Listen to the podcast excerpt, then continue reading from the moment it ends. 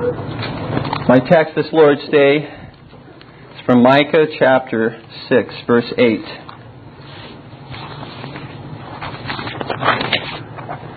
He hath shown thee, O man, what is good, and what doth the Lord require of thee, but to do justly, and to love mercy, and to walk humbly with thy God.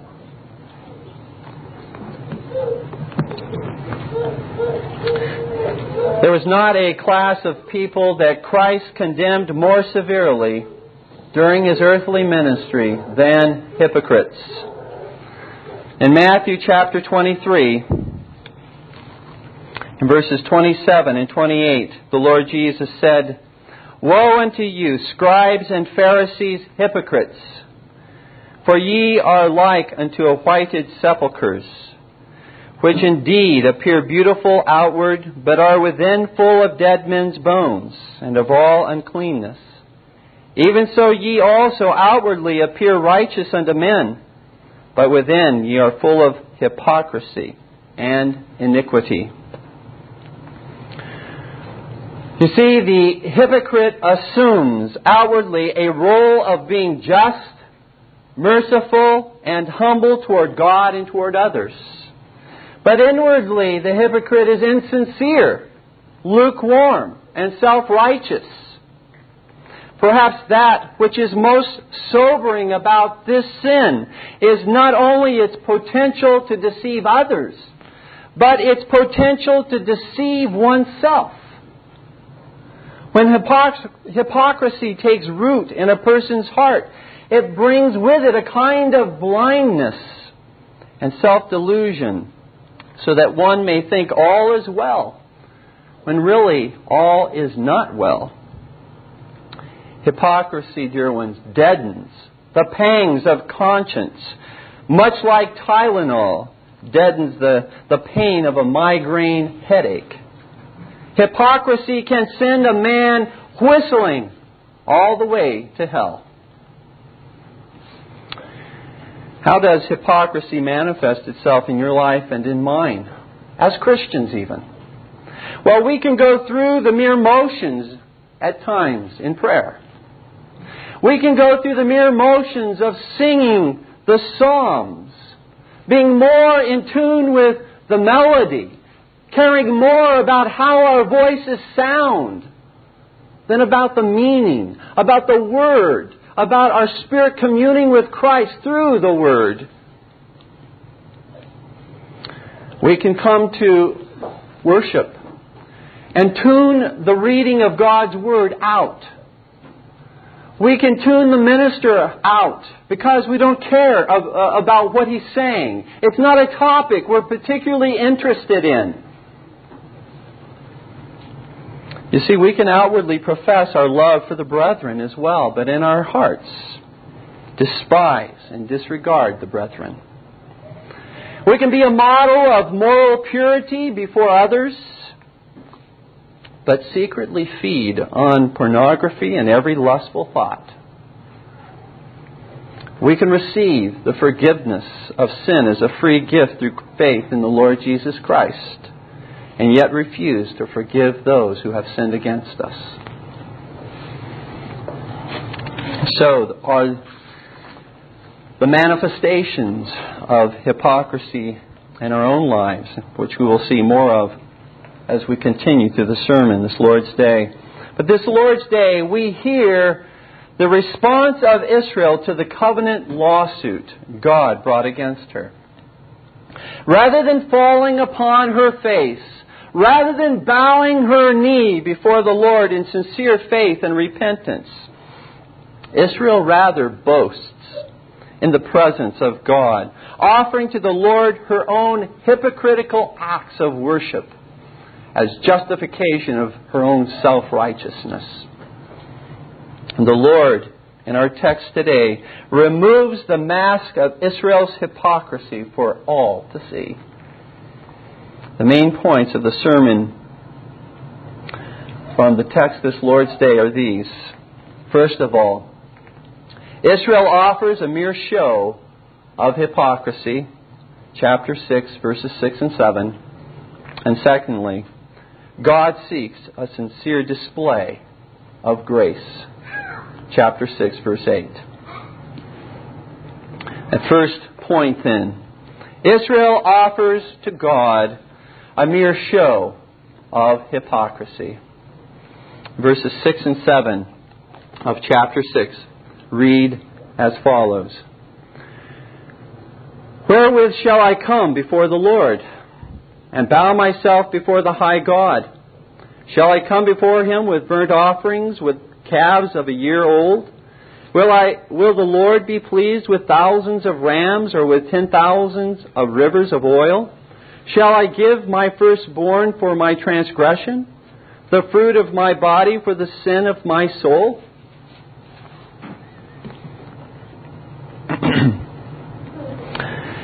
it is as though there is a dialogue going on between God and between His people in Micah chapter 6.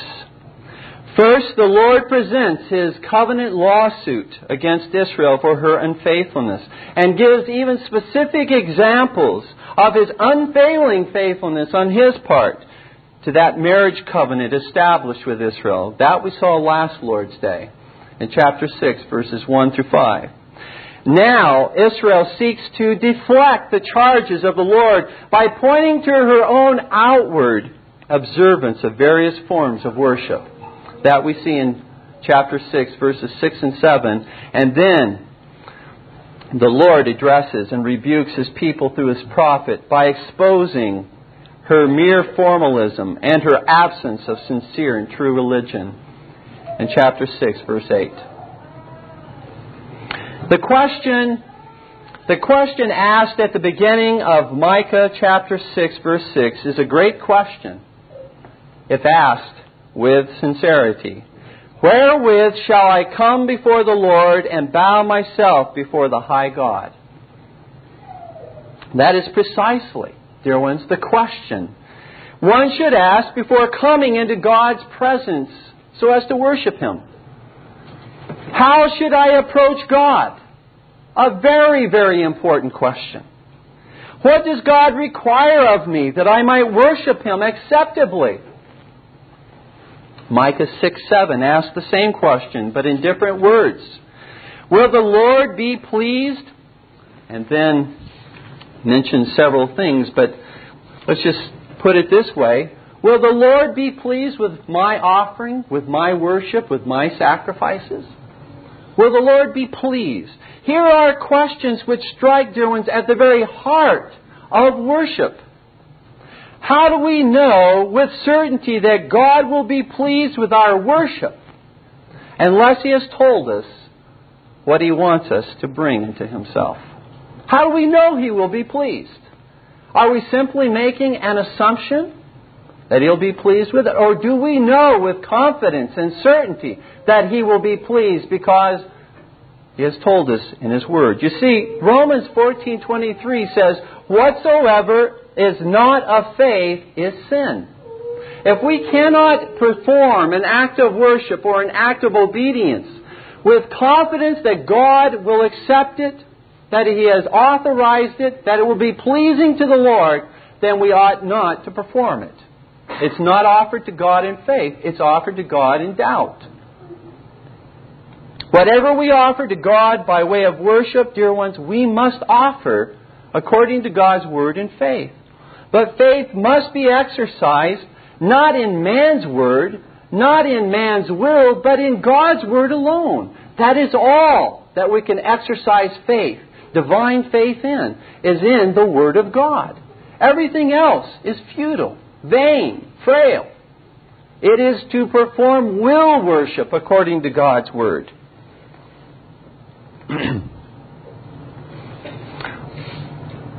You see, dear ones, if we assume that we may bring to God whatever He has not forbidden in His Word rather than what He has authorized, then why did the Lord not regard the offering of Cain when He brought the fruit of the ground? Nowhere in the Word of God do we find that God forbade the offering of the fruit. We know that Abel offered his sacrifice in faith, the Word of God tells us, which would indi- indicate that God specifically said to bring an offering of the flock.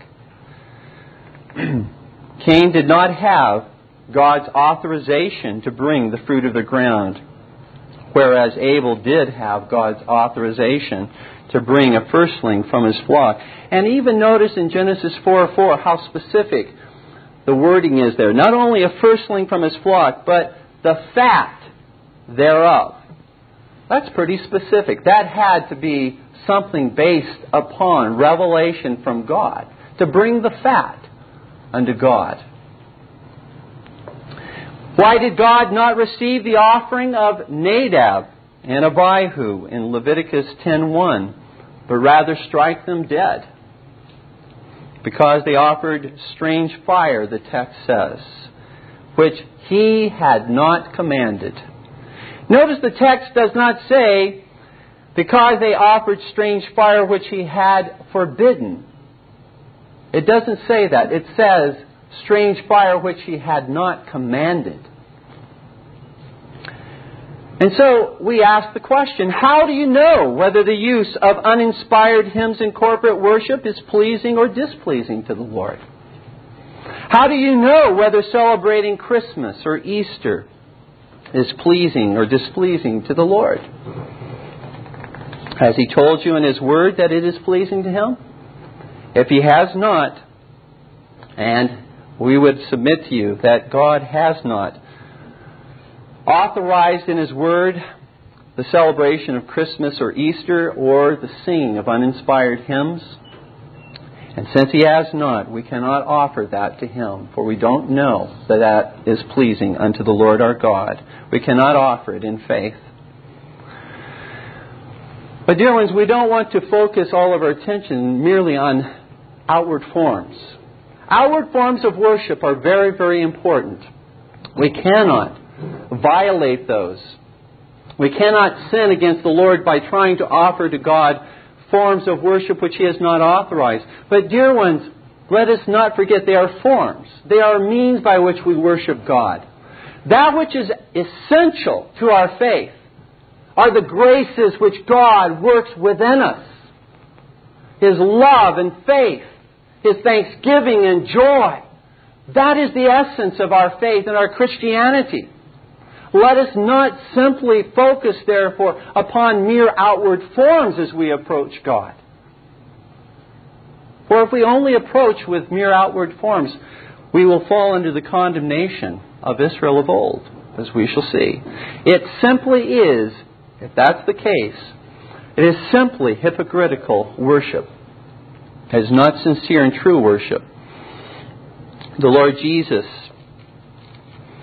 said to the woman, the Samaritan woman, by the well, in John 4, verses 22 and 23. Ye worship, ye know not what. We know what we worship, for salvation is of the Jews. The Lord says we have God's revelation as to how to worship God, and we know what we worship. We worship Him according to the truth which He has revealed in His Word. But listen what He says subsequently. But the, but the hour cometh, and now is, when the true worshippers shall worship the Father in spirit and in truth. For the Father seeketh such to worship Him. Not just those who worship Him in truth, according to the right forms, but those who worship Him in spirit, from a heart that has been anointed, blessed, touched by the Holy Spirit, that wells up in faith and love and thanksgiving to the Lord. Those are the true worshippers. Not those who worship in one way as opposed to the other, who exclude one or the other, but those who unite through spiritual worship with the form, the outward means that God has ordained in His Word.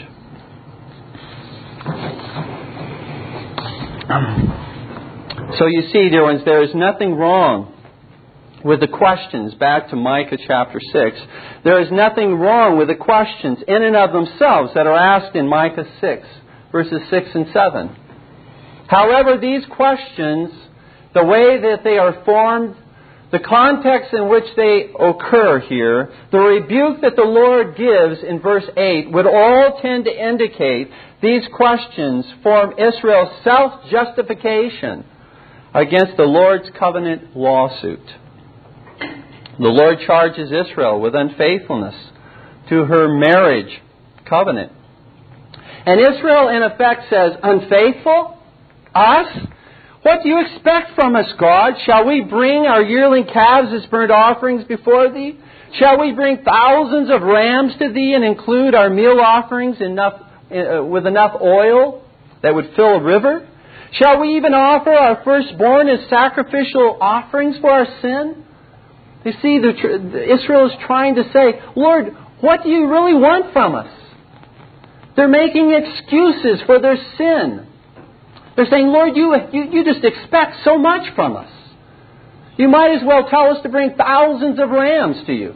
You might as well tell us to bring all this oil that would fill a river. you can always tell a hypocritical religion or relationship with God because it considers the faith. It considers Christianity. It considers that which God gives to us to bear to be too burdensome. I can't bear it, God. But God says that His commandments are not burdensome, that they are, in fact, a delight to the child of God.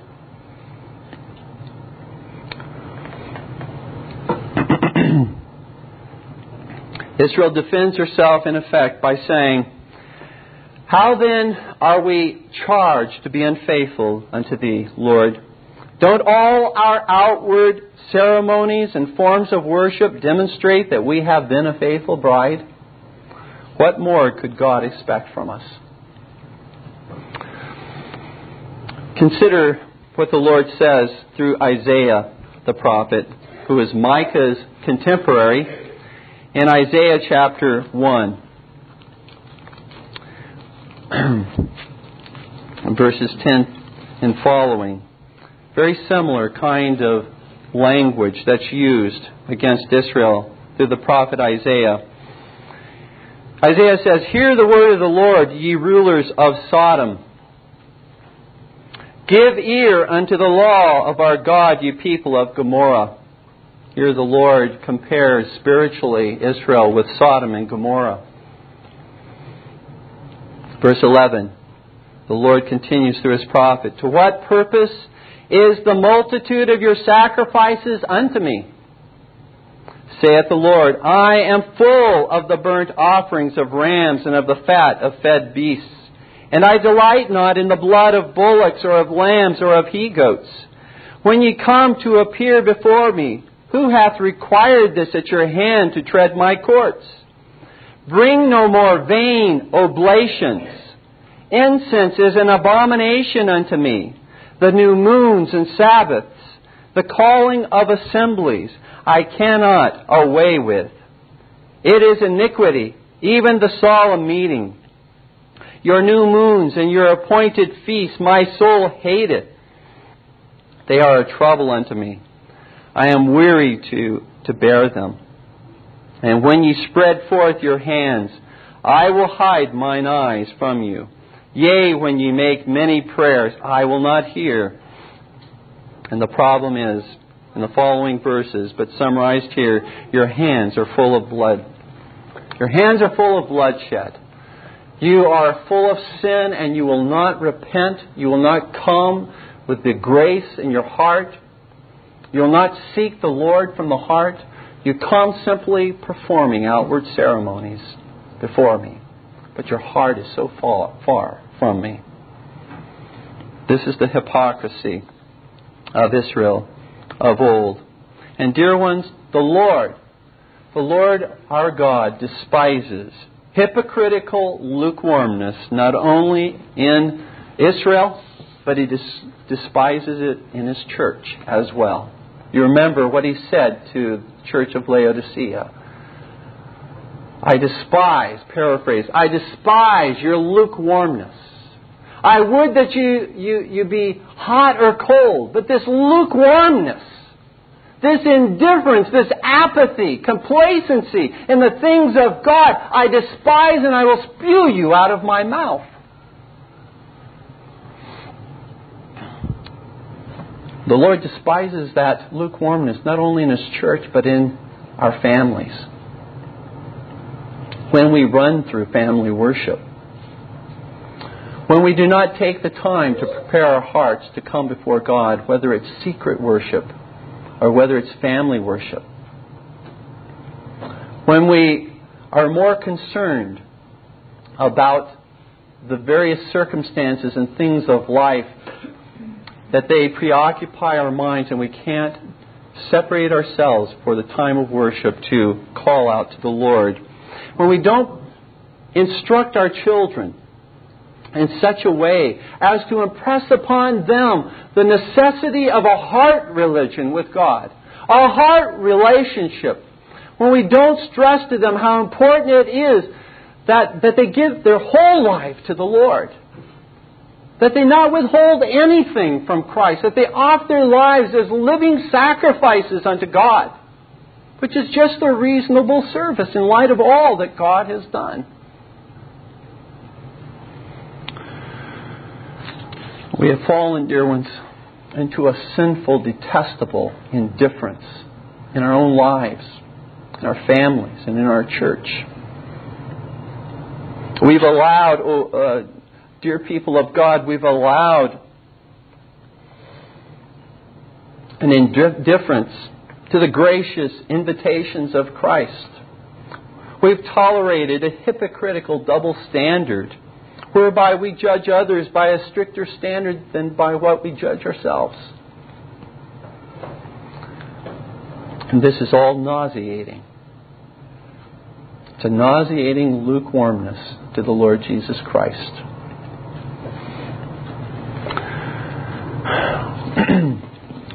Dear ones, this hypocrisy may take different forms in our lives, and I'd like to just mention two forms in which this hypocrisy may take in our lives. First of all, this form of, of, hypocrisy is that which is associated, the first form is that which is associated with the Romish church. This form of hypocrisy has a zeal, but not according to knowledge.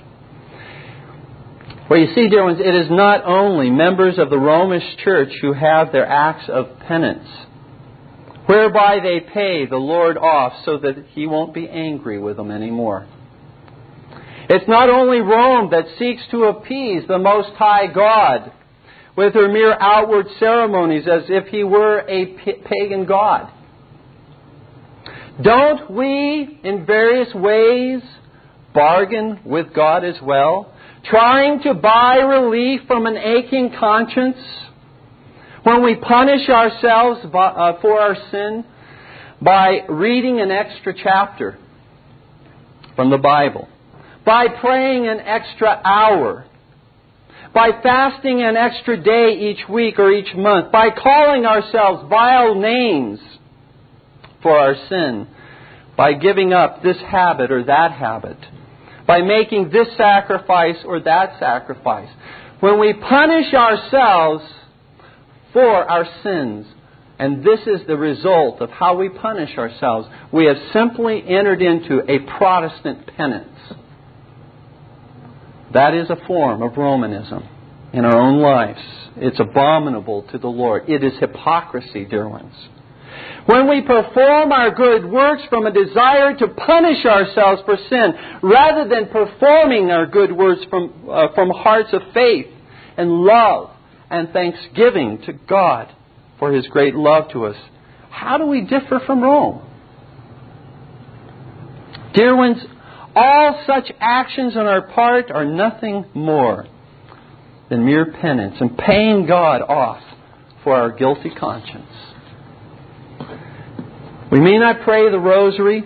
We may not crawl on our knees up stone steps and kiss an image of a saint.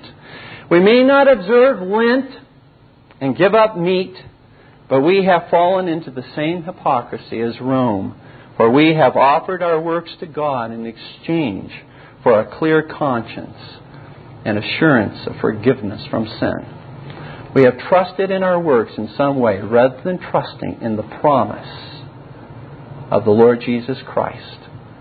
Simply taking Him at His word that He will give a clear conscience, that He will purge our conscience from dead works to serve the living God.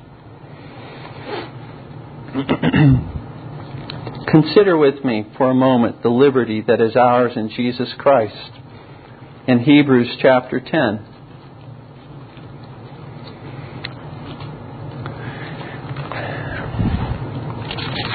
and in verse 4, we find these words For it is not possible that the blood of bulls and of goats should take away sins. If it's not possible for the blood of bulls and goats to do so, if it's not possible for the blood of bulls or goats to give you a clear conscience or assurance of your forgiveness of sins, how do you think, or why would you think, that something you can do in and of yourself and that you offer to God is going to accomplish that?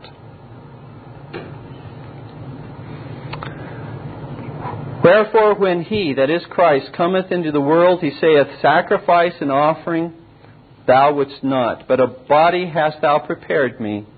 In burnt offerings and sacrifices for sin thou hast had no pleasure. Then said I, Lo, I come in the volume of the book. It is written of me to do thy will, O God. Above, when he said, Sacrifice and offering and burnt offerings and offering for sin, thou wouldst not, neither hadst pleasure therein, which are offered by the law. Then said he, Lo, I come to do thy will, O God. He taketh away the first, that he may establish the second. By the which will, listen closely, by the which will we are sanctified through the offering of the body of Jesus Christ once for all. And in verse 14, For by one offering he hath perfected forever them that are sanctified. There is the grounds for a clear conscience. Certainly, our obedience to the Lord, God uses as a means of bringing assurance of salvation. Our obedience out of hearts that are filled with love and thanksgiving. Not obedience in order to pacify God. Not obedience in order to appease God. Not obedience to compensate for our sins or to repay God in some way for our sins. No, no, no. That's Romish. It's abominable in God's sight. Dear ones, I know the sinful tendency that is in the heart of man to appease an angry God by our good works. That's natural religion. That is that which man seeks to do. The pagan religions seek to do so. They seek to accomplish these things in their, in their own way to appease the heathen God. But can't we see that this is an abomination to the Lord? Can't we see that such behavior, in effect, pours contempt upon the sacrifice of Christ and implies that Christ's death and resurrection is really not enough? It was not sufficient. In so doing, dear ones, we have supplanted the covenant of grace with the covenant of works. And that is one form of hypocrisy into which Israel of old fell. The second form of hypocrisy, which we must avoid at all costs, is like that of so many of the Pharisees who performed their works of religion from no zeal for the Lord, but rather from a desire to receive the applause of men. The Lord Jesus says in Matthew 23, verse 5, concerning the Pharisees, But all their works they do for to be seen of men. In John chapter 12, verses 42 and 43, the Lord says this through the inspired writer Nevertheless, among the chief rulers also many believed on him, but because of the Pharisees they did not confess him, lest they should be put out of the synagogue, excommunicated. For they loved the praise of men more than the praise of God. Such was the form of hypocrisy that seems to have moved Ananias and Sapphira in Acts chapter 5 to sell their property and to give it to the church. They were trying to keep up with all the other members of the church who were doing so, selling property, bringing and laying the, the, the money at the feet of the apostles to, to be able to use to care for those who were in need. And Ananias and Sapphira didn't want to be left behind in the eyes of others, and so they as well did the same thing, but withheld from the Lord, lied concerning what they had brought unto the Lord. This second form of hypocrisy, dear ones, proceeds from an apathy in the heart for Christ and for the things of the Lord. In this heart, there is an indifference to a close communion with the Lord Jesus Christ. There's an indifference to fervency in prayer. There's an estrangement from the Lord, a lack of desire to spend time with the Lord. The desire isn't even there. It's just apathy. It's just complacency. There is a complacency in this person's heart to love the Lord as he ought. To be broken-hearted over his sin that he's committed against Christ. There is in this person's heart a lukewarmness in zeal to defend the least truth for the honor and glory of the Lord Jesus Christ. There is an uncaring heart for the needs of the brethren in such a person's heart. You see, this is the person who is only looking for the easiest and the most comfortable path to travel in the, in, in the life of being a Christian. Show me that which is broad. Show me that which is comfortable, which is easy. I'll go that path. That's the hypocrite. The acts of worship and obedience in this case are done more from the motive, what will others think? if I don't do it, rather than from the motive, how can I demonstrate my love, my thankfulness for all the many benefits and mercies which God has shown toward me? How can I just how can I just tell God? How can I show the Lord how much I appreciate and love all that He's done for me? This is the form of hypocrisy that simply goes through the outward motions of worship and obedience. The form of hypocrisy that is simply there in the body. The body is there, but the spirit's not there. Dear ones, think about a few questions here. Has Thanksgiving at mealtime become so rote that it's become vain repetition. You just rush through it. You give very little thought to what you're actually saying. If we want to train our children in a sincere, heartfelt religion where their whole heart is devoted to the Lord, they need to see that in our lives. And even in our giving of thanks at each meal, that each meal should be to us a feast whether it's only a morsel or crumb. Each meal should be a feast, which our children know has been given to them by the Lord their God. We should communicate that in our whole heart in the way we speak to the Lord before them in prayer. How do you listen? As I mentioned earlier, how do you listen to the Word of God as it's read and as it's preached? Do you give any preparation ahead of time before coming into corporate worship, family worship, secret worship? Do you prepare your heart? Do you ask the Holy Spirit to bless the reading of His Word, to cause you to cherish it in your heart and life, to lay it up in your heart and practice it in your life?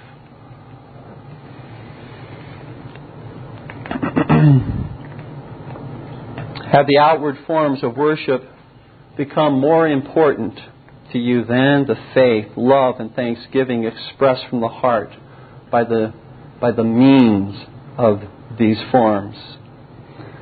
This form of hypocrisy, dear ones, that we're speaking of now, tunes out the Spirit of God who speaks to us by His Word and by His Spirit.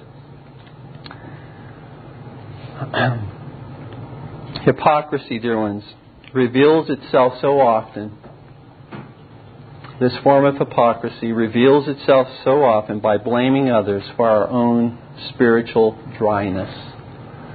It's everybody else's fault but my own that I'm spiritually dry and going through a wilderness, that I feel so empty. It's everybody else's fault but my own. You see, this is hypocrisy. This is hypocritical religion.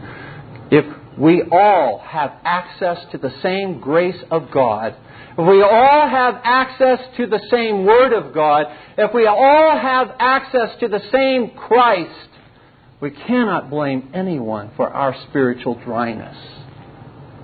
It is our fault. It is our own hypocrisy.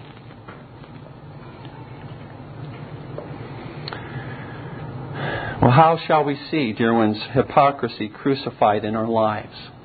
Let me give you a few suggestions. How we can see hypocrisy crucified in our lives. First of all, we must embrace Christ as our only hope of eternal salvation, first of all. We must come to Him and acknowledge only He can save our souls and purge our conscience from dead works to serve the living God. We must come to the Lord Jesus Christ alone as our only hope of being sincere in our faith. If Christ doesn't come, if He doesn't give us sincerity of heart, dear ones, we will be hypocrites. Believe me. That's the direction we're inclined by nature. We will be hypocrites if Christ does not come. If He is not the focus, the center of our life, we will not be sincere in our faith. Only He, dear ones, can purge our minds, hearts, and lives from all those hypocritical dead works. He died so as to set you free from hypocrisy. That's one of the sins He died to set you free from all hypocrisy. It's not something that you have to work for. It's something that Christ has already accomplished on your behalf. Merely accept the grace. Trust Him for the grace. Cling to His promise. Secondly, we must draw near to the Lord and enjoy communion with Him through fervent prayer. We must be students of His Word if we would be free of hypocrisy. At all times of worship, we must sincerely seek the blessing and the imparting of grace by God's Spirit so that worship does not become a mere ritual. See, that's to profane the name of the Lord. God's name is that by which He makes Himself known, all the means by which He makes Himself known, according to the Shorter Catechism so that we profane the most holy name of God when we approach Him in worship, and we have not adequately, duly prepared our hearts to receive all the blessings that He offers to us. Worship cannot be carelessly entered into if we would avoid hypocrisy. And to this end, the prayer of David in Psalm 139, verses 23 and 24, should continuously be upon our lips. Search me, O God, and know my heart. Try me and know my thoughts, and see if there be any wicked way in me, and lead me in the way everlasting. Thirdly, in order to see hypocrisy crucified in our lives, we must hate hypocrisy as an enemy of God and as an enemy of our soul that would seek to destroy us. We hate it not only for what it will do to us, but we hate it because of its very nature. That it is that which causes us to exercise an insincere religion before God. an insincere faith and love, and a, a feigned love to the Lord Jesus Christ. We hate it for the sin of itself, hypocrisy, not only what it causes or brings about. And in hating hypocrisy, as I said earlier, take full responsibility for your sin. Don't shift blame to others for your own hypocrisy, for your own spiritual dryness. Christ invites all to come to the living water. Doesn't invite some. He invites all to come to the living water. As Nathan said to David, so the Spirit of God says to us, Thou art the man. Fourthly, if we would have hypocrisy crucified in our lives, we must not serve the Lord either from a blind zeal or from a lukewarm heart. We are to grow, and this is the solution to a blind zeal and a lukewarm heart. We are to grow in grace. That takes care of the lukewarm heart. And in the knowledge of the Lord and Savior Jesus Christ. That takes care of the blind zeal. We need to grow in grace and in knowledge. Fifthly, we must not let our right hand know what our left hand is doing when it comes to the praise of others. We must not seek the applause of men. We must not look for, uh, the pat on the back. We must do all, ones, to the glory of Christ and be content with his, Well done, thou good and faithful servant. We must be content to hear simply from the Lord, Well done, thou good and faithful servant. If we never hear from anybody else, that was a good job or a job well done. Still, we continue in the strength and the courage of the Lord. And finally, we must not allow the least sin to take root in our lives. Hypocrisy, dear ones, ble- uh, uh, breeds on that sin, no matter how small it might be, that we simply ignore, neglect, refuse to deal with in our lives. If we refuse to deal with it, hypocrisy will be the result. If we are unfaithful, dear ones, if we are unfaithful in little, we will also be unfaithful in much. If we allow the least sin to just to go and we're not willing to deal with it, then greater sins will come, which we will also not deal with. A little hypocrisy tolerated in our lives will inevitably lead to a lot of hypocrisy. Second main point, and we'll move much more quickly through this, is this God seeks a sincere display of grace, not hypocrisy. God seeks a sincere display of grace in the hearts of his people. Micah 6 8. he hath shown thee, O man, what is good, and what doth the Lord require of thee, but to do justly, and to love mercy, and to walk humbly with thy God. The Lord now declares to Israel that it is foolish and hypocritical for her to act as though what God desires in worship is more than He has already revealed to them. Israel acted as though they had done all that they knew to do and that God was just expecting too much of them. In reality, Israel was simply seeking her own self justification before God. And the prophet Micah answers Israel on behalf of the Lord He hath showed thee, O man, what is good, and what doth the Lord require of thee. He's revealed it to thee. Dear ones, hypocrites are willing to offer a portion of their wealth to the service of the church. They are willing to offer external worship according to certain forms. They are willing to make various sacrifices so as to go without food or clothing or shelter, to fast. All these things they are willing to give up so as to be seen by others. But there is one thing a hypocrite is not willing to sacrifice, nor willing to give up to God. One thing. He's not willing to give up his whole heart, all of his will, all of his mind, and all of his affections to the Lord. He's not willing to do that. Anything else, but not myself. I won't give myself to the Lord. Make no mistake about it. Hypocrites are willing to make certain external sacrifices, but they are not willing to give themselves and their Lord Jesus Christ as He commands in Romans 12:1 as living sacrifices. That a hypocrite can do. For a hypocrite cannot rise above his mere external religion. A hypocrite cannot offer to the Lord his whole heart, for a hypocrite cannot rise above his mere external religion to a religion of the heart and soul and mind. Or what has the Lord revealed to be the essence of true religion?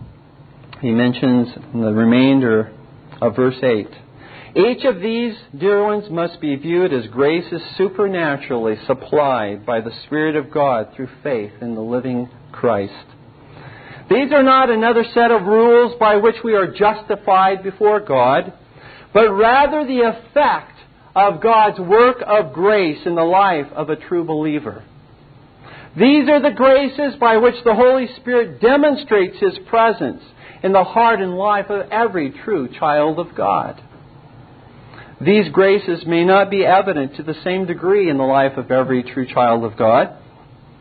In the lives of some Christians, there, are, there will be uh, a, harvest of 30 fold, a harvest of 60 fold in other Christians' lives, uh, a harvest of a hundredfold. But these graces will be in the hearts and lives of every child of God. Where these graces are missing, in the life of a professing Christian, there will be hypocrisy, deception, and playing a role. Correspondingly, where these fruits of true and sincere religion that are mentioned here flourish in our lives, their hypocrisy will be subdued and conquered. The first grace that is mentioned is to do justly. Justice, dear ones, is that grace to deal fairly, honestly, and sincerely with our neighbor. And I might mention the first two graces that are mentioned, to do justly and to love mercy, are, are those graces which are directed toward our neighbor. They are graces which summarize the second table of the Ten Commandments.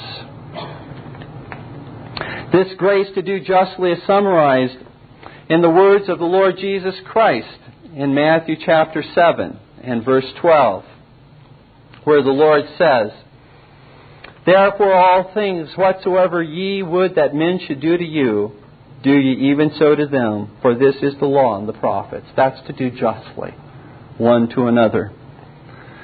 The grace of justice forbids, dear ones, all double standards in our lives, measuring one person according to one standard and, and ourselves according to a much lower standard.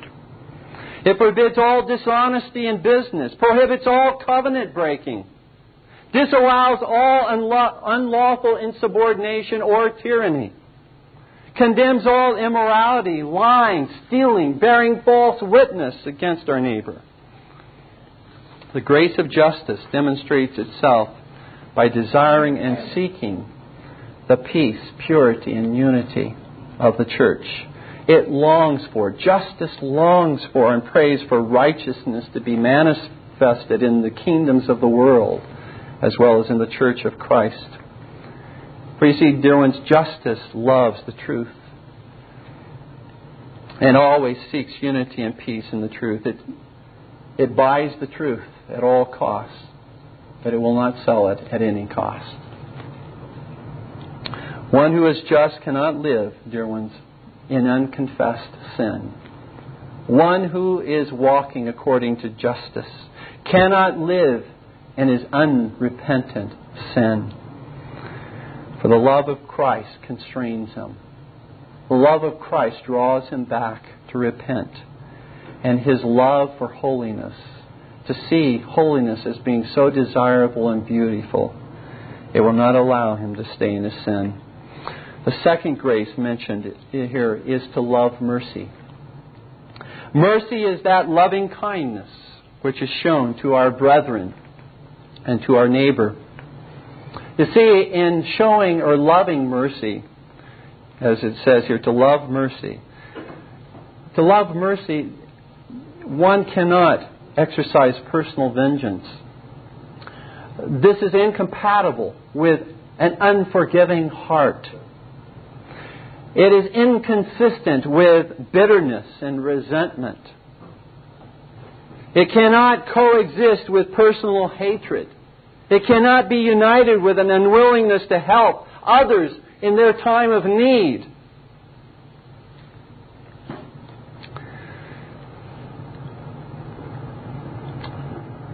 It is completely contrary to an unwillingness to pursue reconciliation with those who are at odds with ourselves. It is absolutely consistent to go as far as we can to pursue reconciliation, to be united as brethren in the truth. To love mercy implies that we fervently pray for those who are without Christ. We weep over divisions in the body of Christ. We are willing to cover all sins that we can in love, knowing that we ourselves are so guilty of so many sins ourselves. Mercy rejoices, dear ones, in the blessings, in the gifts, and in the prosperity of others. Both justice and mercy, dear ones, are shown here to be those desirable qualities that we exercise toward our neighbor, evidences of God's grace in the life of one who has true religion. The last, the last grace that is mentioned is to walk humbly with our God. This grace of humility summarizes our duty to God, summarizes our duty as it's mentioned in the first table commandments, the first four commandments of the Ten Commandments. The grace of humility, dear ones, leads us away from our own righteousness, our own self justification, and leads us rather to embrace the righteousness of the Lord Jesus Christ, to cling to Him and Him alone. Humility causes us to see so clearly our own unworthiness before a holy God, that we have nothing that we can uh, bring before God, that we're totally undeserving in every way of the least mercy that God would bestow upon us and show us. Humility boasts not in its own intelligence, in its own giftedness, in its own outward appearance, in its riches, but boasts only in the cross of the Lord Jesus Christ and what Christ has accomplished in us by His grace. It boasts in those things. Even as Paul says in 1 Corinthians 15:10, I am what I am by the grace of God. The most lowly job is not beneath humility to perform in the kingdom of Christ. That which seems most menial is not beneath one who is a humble person. For he does so for the glory of Christ and for the edification of others. Humility puts not his confidence in the arm of flesh or trusts in the resources of man to accomplish the kingdom of Christ, to bring about a reformation. Humility puts all confidence in the Lord God alone to accomplish his work here upon the earth in the hearts of men and women and children. For humility recognizes a sovereign God, that there's nothing impossible with God. The humble person, dear ones, willingly accepts and submits to every crook in the road as from a caring, loving Heavenly Father he comes to see. The humble person recognizes he doesn't deserve the least mercy. Therefore, any mercy God shows to him is a blessing. And God is teaching, training, and instructing him through everything that he passes through. The humble person, dear ones, rejoices in suffering and persecution, just as the apostles did, for they were suffering for the cause of Christ. One who is humble is teachable. He doesn't give the impression that he knows it all. And yet, one who is humble rejoices in the truth and believes that God has revealed himself in the Word of God and he's willing to stand firmly upon the truth of God, even the least truth, to defend it to the point of blood. One who is humble is thankful to the Lord. His life is characterized by thanksgiving, not grumbling, complaining against the Lord's providence, but being thankful before the Lord. And this humble man has an example, for humility is personified, dear ones, in the Lord Jesus Christ, as we find in Philippians chapter 2, verses 5 through 9.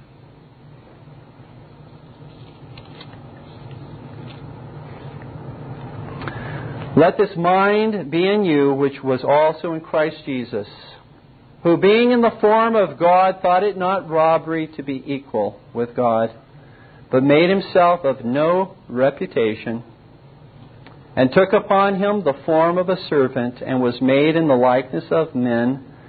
And being found in fashion as a man, he humbled himself, and became obedient unto death, even the death of the cross.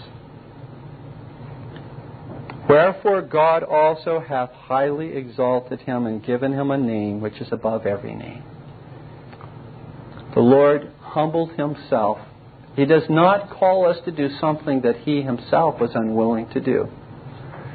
The Lord can give to us, dear ones, His grace, for He has already conquered all of our enemies. He can bring humility into your life. He can bring, O, uh, people of God, that humility which will destroy all hypocrisy in your life. The Lord can accomplish this. He can subdue it. He is our example, and He supplies the grace. Christ came, dear ones, to bring us a true religion that exists not only in outward forms, but more importantly, in inward graces. Please stand with me in prayer.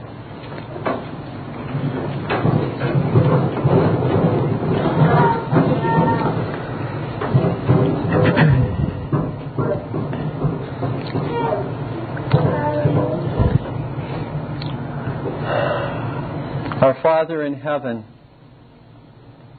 deliver us, O Lord our God, from all hypocrisy. Give to us a holy hatred for hypocrisy in our lives, where we in various ways simply go through the motions of our religion. Forgive us, O Lord, for the hypocrisy in our lives where we would seek to bargain with Thee to offer to Thee our works in exchange for a clear conscience, not basing a clear conscience and grounding a clear conscience upon the work of Christ. O Lord our God, have mercy upon us and cause us, O Father, to desire that true, sincere heart religion that manifests itself in justice in mercy and in humility. Father, work these things in the life of each individual, in the lives of, of the family members, in our church, and in Thy kingdom. We pray, Father, that Thou would accomplish these things for again. We come not to a king who is impotent, but to the Almighty God, the King, to whom nothing is impossible. We call upon Thee, our God, for Christ has subdued all of His and our enemies already. We call upon our prophet, priest, and king to cause us to walk in all the ways of true religion. We ask in His name. Amen. This Reformation audio track is a production of Still Waters Revival Books. You are welcome to make copies and give them to those in need. SWRB makes thousands of classic Reformation resources available, free and for sale, in audio, video, and printed formats. It is likely that the sermon or book that you just listened to is also available on cassette or video or as a printed book or booklet. Our many free resources, as well as our complete mail order catalog, containing thousands of classic and contemporary Puritan and Reformed books, tapes, and videos at great discounts, is on the web at www.swrb.com. We can also be reached by email at swrb at swrb.com, by phone at 780 450 3730, by fax at 780 468 1096, or by mail at 4710 37A Avenue, Edmonton, that's E D M O N T O N, Alberta, abbreviated capital A, capital B, Canada T6L3T5. You may also request a free printed catalog. And remember that John Calvin, in defending the Reformation's regulative principle of worship, or what is sometimes called the scriptural law of worship, commenting on the words of God, which I commanded them not, neither came into my heart, from his commentary on Jeremiah 7:31, writes, God here cuts off from men every occasion for making evasions, since he condemns by this one phrase, I have not commanded them, whatever the Jews devised. There is then no other argument needed to condemn superstitions than that they are not commanded by God. For when men allow themselves to worship God according to their own fancies, and attend not to his commands, they pervert true religion. And if this principle was adopted by the papists, all those fictitious modes of worship in which they absurdly exercise themselves would fall to the ground. It is indeed a horrible thing for the papists to seek to discharge their duties towards God by performing their own superstitions. There is an immense number of them, as it is well known, and as it manifestly appears.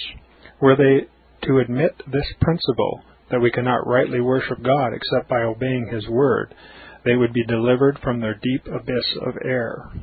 The prophet's words, then, are very important when he says that God had commanded no such thing, and that it never came to his mind, as though he had said that men assume too much wisdom when they devise what he never required, nay, what he never knew.